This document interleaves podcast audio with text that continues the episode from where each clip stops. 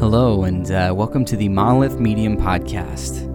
Um, this episode is about a serious man um, and about the themes uh, that run throughout the film. Um, but I have a few things that I want to talk about before we get to that. Firstly, our uh, Monolith Medium literary contest is uh, complete.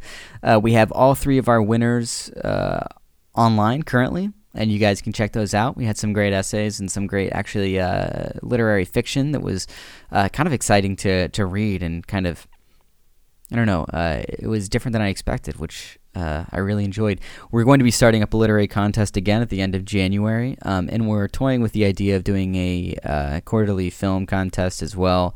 Um, that can be housed on our site, um, which is a really exciting possibility. I would love to uh, showcase experimental film uh, thematically motivated film. Um, it'd be a lot of fun.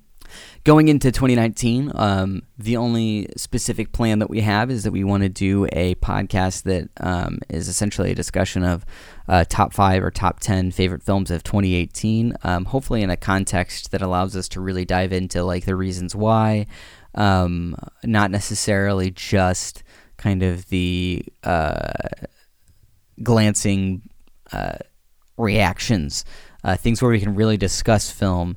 Um, and we'll be doing that. That will only happen with guests. That won't be an exclusive episode uh, with just me.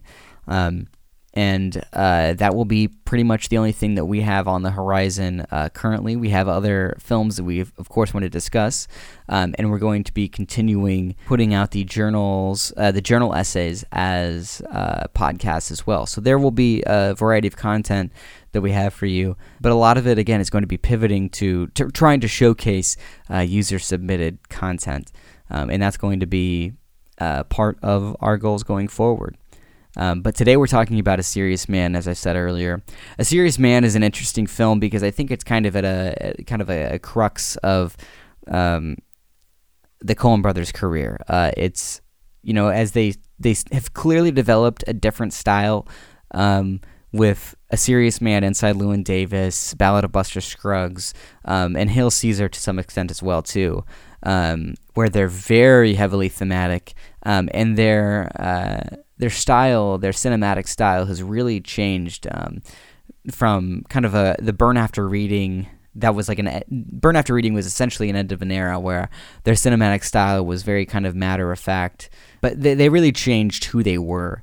Um, I think cinematically and thematically um, at that moment. And A Serious Man is the first of those films, and it's it's probably their most, in my opinion, thematically focused film. Uh, it's it's a short film. Uh, I mean, it's you know an hour and a half. It's not really long, and every scene seems to be very much written with the same mentality in mind, uh, and that's exciting for me. Um, I really love the focus that they've kind of developed in this past you know, like five or six films where they've really been able to say, you know, like I want to say something with every film, and they have done that. They uh, they do a very good job of that. Um, their films are still just as funny and compelling as ever, uh, but I think that they're more mature. They're more uh, intelligently created than uh, some of their past, more kind of almost absurdist uh, comedies. Um, and don't get me wrong, I love those uh, as well, but I do think it's a different type of filmmaking that they've expressed um, over the past 10 years or so. So, instead of just having me talk about the Coen brothers, uh, let's get to the podcast.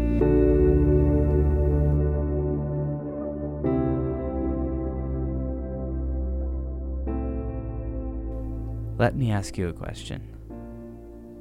When you turn on the news or you're on your phone scrolling through whatever's happened today,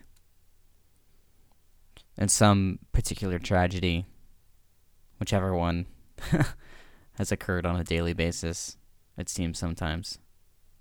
When you see that, what do you think? Of course, your your first reaction is to feel at least kind of a semblance of empathy, depending on how close you are to the subject or how much the particular subject matters to you. And then there's another part of it where you're almost kind of reconciling what's going on. You want to put the blame somewhere. You want to say, well, the shooting shooting wouldn't have happened if we had better gun laws, or this tragedy in Syria wouldn't have occurred if there wasn't some evil world leader kind of orchestrating all of this mass destruction. And we do this because we have to. There's there is uh, an onslaught of evil on the horizon every day, and it's not something that we are ignoring. I mean, we can't ignore it. It's it's impossible. It's it's it's in our gaze, and it's something that we live with every single day. And to say that this is a phenomenon of social media era is, just not true. It's been since the beginning of time. there's always been darkness, and there's always been this this kind of coming storm, storm clouds on the horizon that are coming our direction, and that same feeling that we get when we're on our phone looking at that at that tragedy, at the pain that we see all around the world, sometimes close, sometimes really far away. That's a very deeply human phenomenon. And the pain doesn't stop when we learn the news. It continues. And and, and the crisis is really what do we do with that information? What do we where do we where do we find the reason behind it all? And that's what the, a serious man is about. That's what the film A Serious Man is about. It's about trying to understand this complete completely chaotic situation that we're always in. That there is from moment to moment things happen and whether we're responsible or not or someone else is is either difficult to decipher or completely unknowable. And that that responsibility is something that we crave. We want to know that there's reason. We want to know that there's something, that there's a pattern that we can say this happened because of this. And this isn't something that just becomes a part of the theme. This is the essence of the film itself, which starts from the first frames that we see. The opening quote Receive with simplicity all that happens to you. And of course, that quote can be taken many di- different directions, but I think the uh, the most easy way to communicate is ju- communicate it is just to say, "It is what it is, dummy. Don't overthink it." And that's important advice uh, for the character Larry Gopnik, who we meet later after this opening, where they're discussing who's a Dybbuk and who's not. and and the opening is, is almost kind of like a one act play in itself. It's fantastic, but the most important thing for us in this discussion is that it ends with no closure. Whether the man is a Dybbuk or not is not answered in that opening scene. And it totally depends on how you look at it. And that is the point. So when the man enters, the audience may be convinced that he's a Dybbuk, and then the woman stabs him. And at first, it's so clear. You're like, well, clearly, this man is a, a demon, or not even a demon. That may be too loaded of word, but he's a spirit of some kind. But nothing happens. And then he starts bleeding, and you're like, well, maybe he actually is. But then he walks away with almost you know, he's almost dancing in a way. He, he's he's very clearly like not bothered by this, and so we do end with no clarity. Was the man a Dybbuk or not? And then, of course, we go into the opening sequence where we hear the Jefferson Airplane song, Somebody to Love, when the truth is found to be lies, and all the joy within you dies. So we're currently like, you know, 10 minutes, 15 minutes through the film already, and every single thing is, is, is laser focused on this exact issue. This is something that uh, has become a part of the Coen brothers' kind of uh, focus in these past like five films or so, very thematically focused. Something that changed, I think, after Burn After Reading. But anyway, getting back to the film. When we first meet Larry Gopnik, he's drawing an immensely complicated uh, equation on a board. It's a it's the equation for Schrodinger's cat. So um, the idea that something can simultaneously be one thing and another, um, depending on the gaze of the human, if they can see it or not. Of course, that is directly related to the uh, the Dybbuk little one act that we got at the beginning of the film. But it's more complicated than that. So we see Gopnik as this man who's incredibly intelligent and able to articulate kind of the uh, the the fundamental reason behind physical phenomena because he's a physics teacher, and all those phenomena exist, and he's dedicated his life to understanding them in a way that breaks them down into finding reason that this is the reason that it happens and that that that there is something random doesn't occur. And so we get this character and then if you think that that's not necessarily what they're trying to say, we get it completely uh, reaffirmed in a scene following when he's talking with one of his uh, students who is uh, angry about a grade that he received on a test.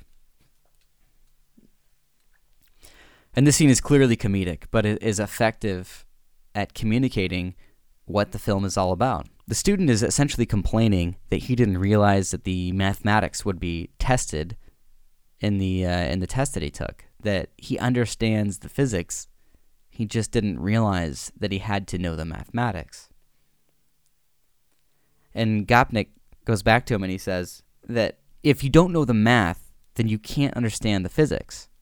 But clearly, that's not necessarily the case. And maybe in the scope of this conversation and this test, we need the math to understand the physics. But to see a physical phenomena and understand the way that it happened you don't need to understand the mathematics behind it. The mathematics behind it is the reason potentially that it happened, but it's not. It's it's it's just a description of the phenomena itself.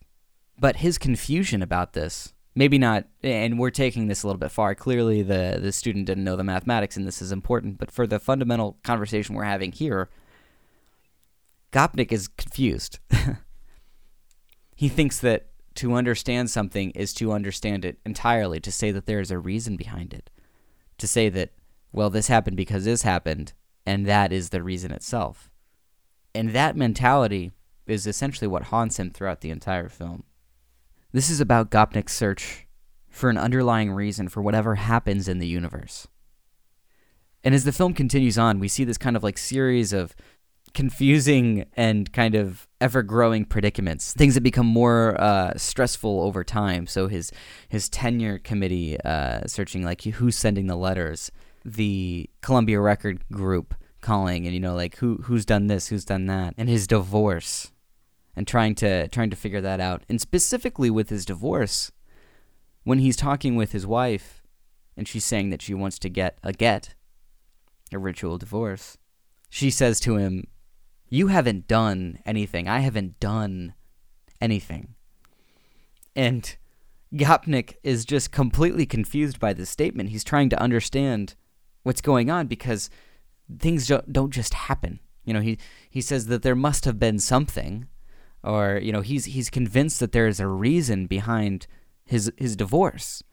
And what she says is, "You haven't done anything. I haven't done anything."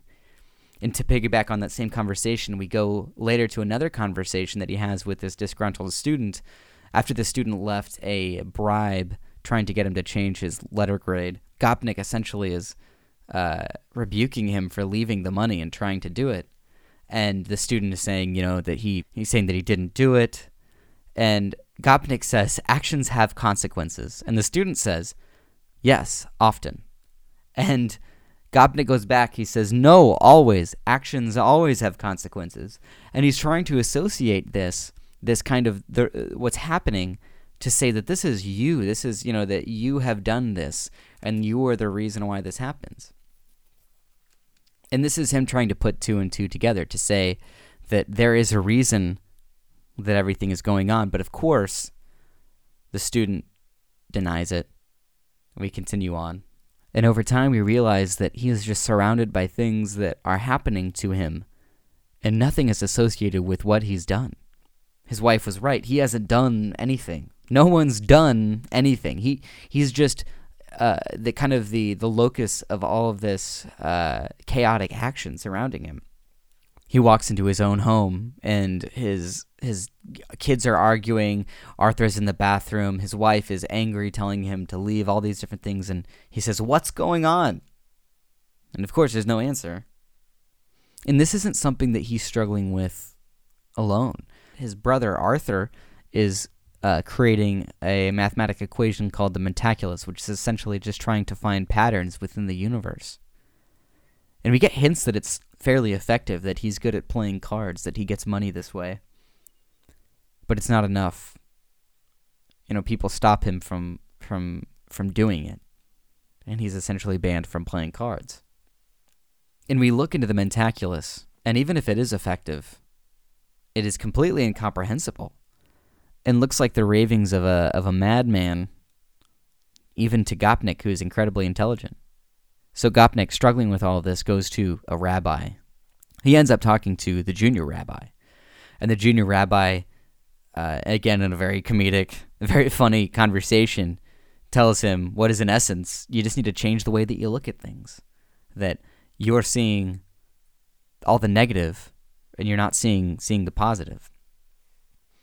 And of course, this is ineffective because we continue on, and he still struggles with the same things.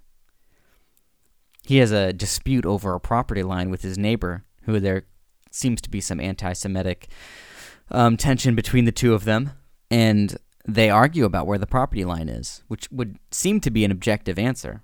This becomes such a big deal that Gopnik actually goes to a lawyer to try to find the reason this property line case is, is very difficult to understand apparently and there's lots of codes involved and so they brought in the man who knows it better than anybody and he's introduced by saying that the only reason he found the answer was because of luck. He, he you know he lucked into something and, and only he could see it.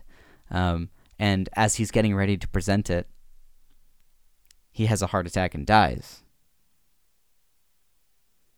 And so this man who had this um, acute understanding of of this very specific issue and in in the scope of this conversation this man who has the answers to this information that is almost unknowable dies and the information continues to be unknowable.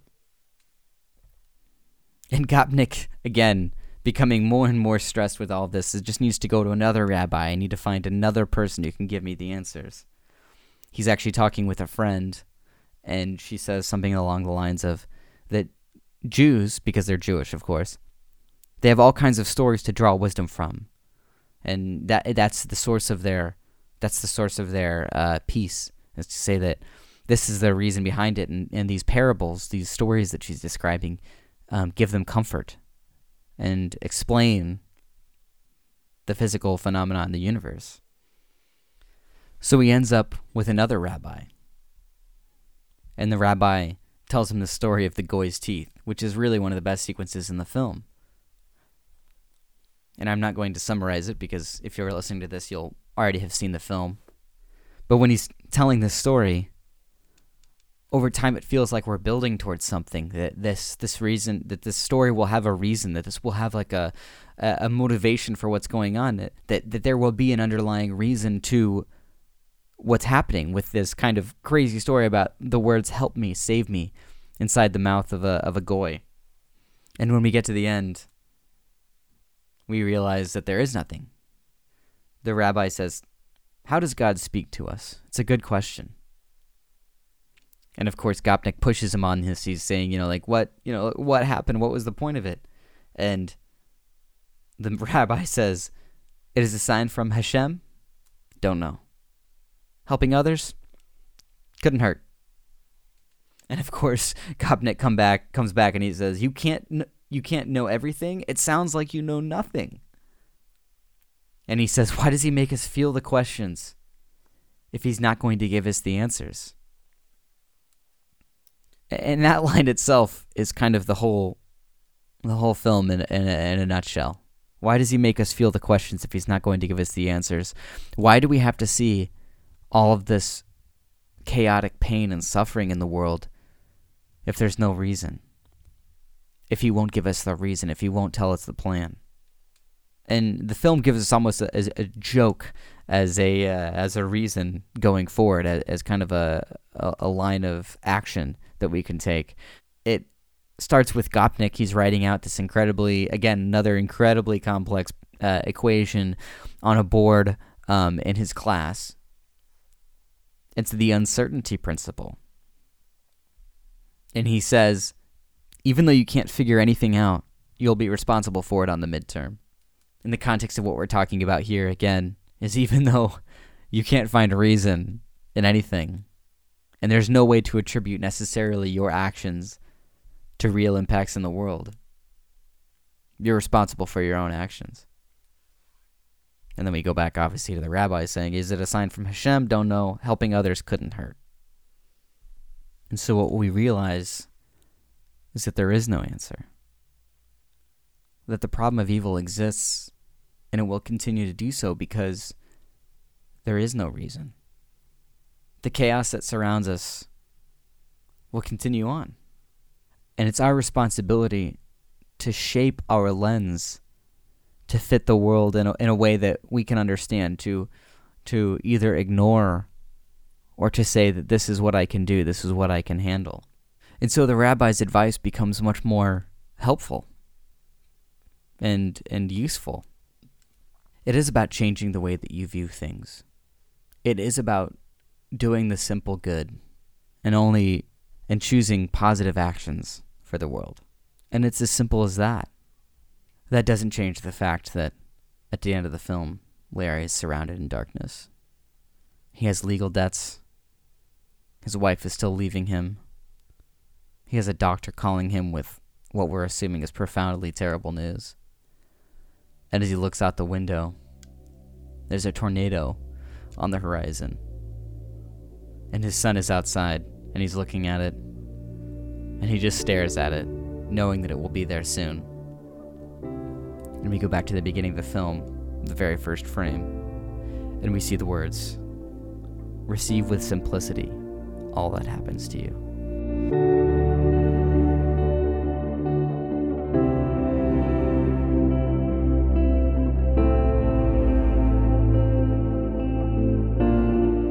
Thank you for listening to the Monolith Medium podcast. If you're listening to this on Apple Podcasts or any other podcatchers, please subscribe, rate, review, um, do all that good stuff. Uh, we love to hear feedback, and I would love to know more about uh, what you love and what you'd like to change about uh, this podcast format. But don't just stop there. Go to our website, subscribe to our newsletter, uh, shoot me an email with comments or critiques, anything of that kind.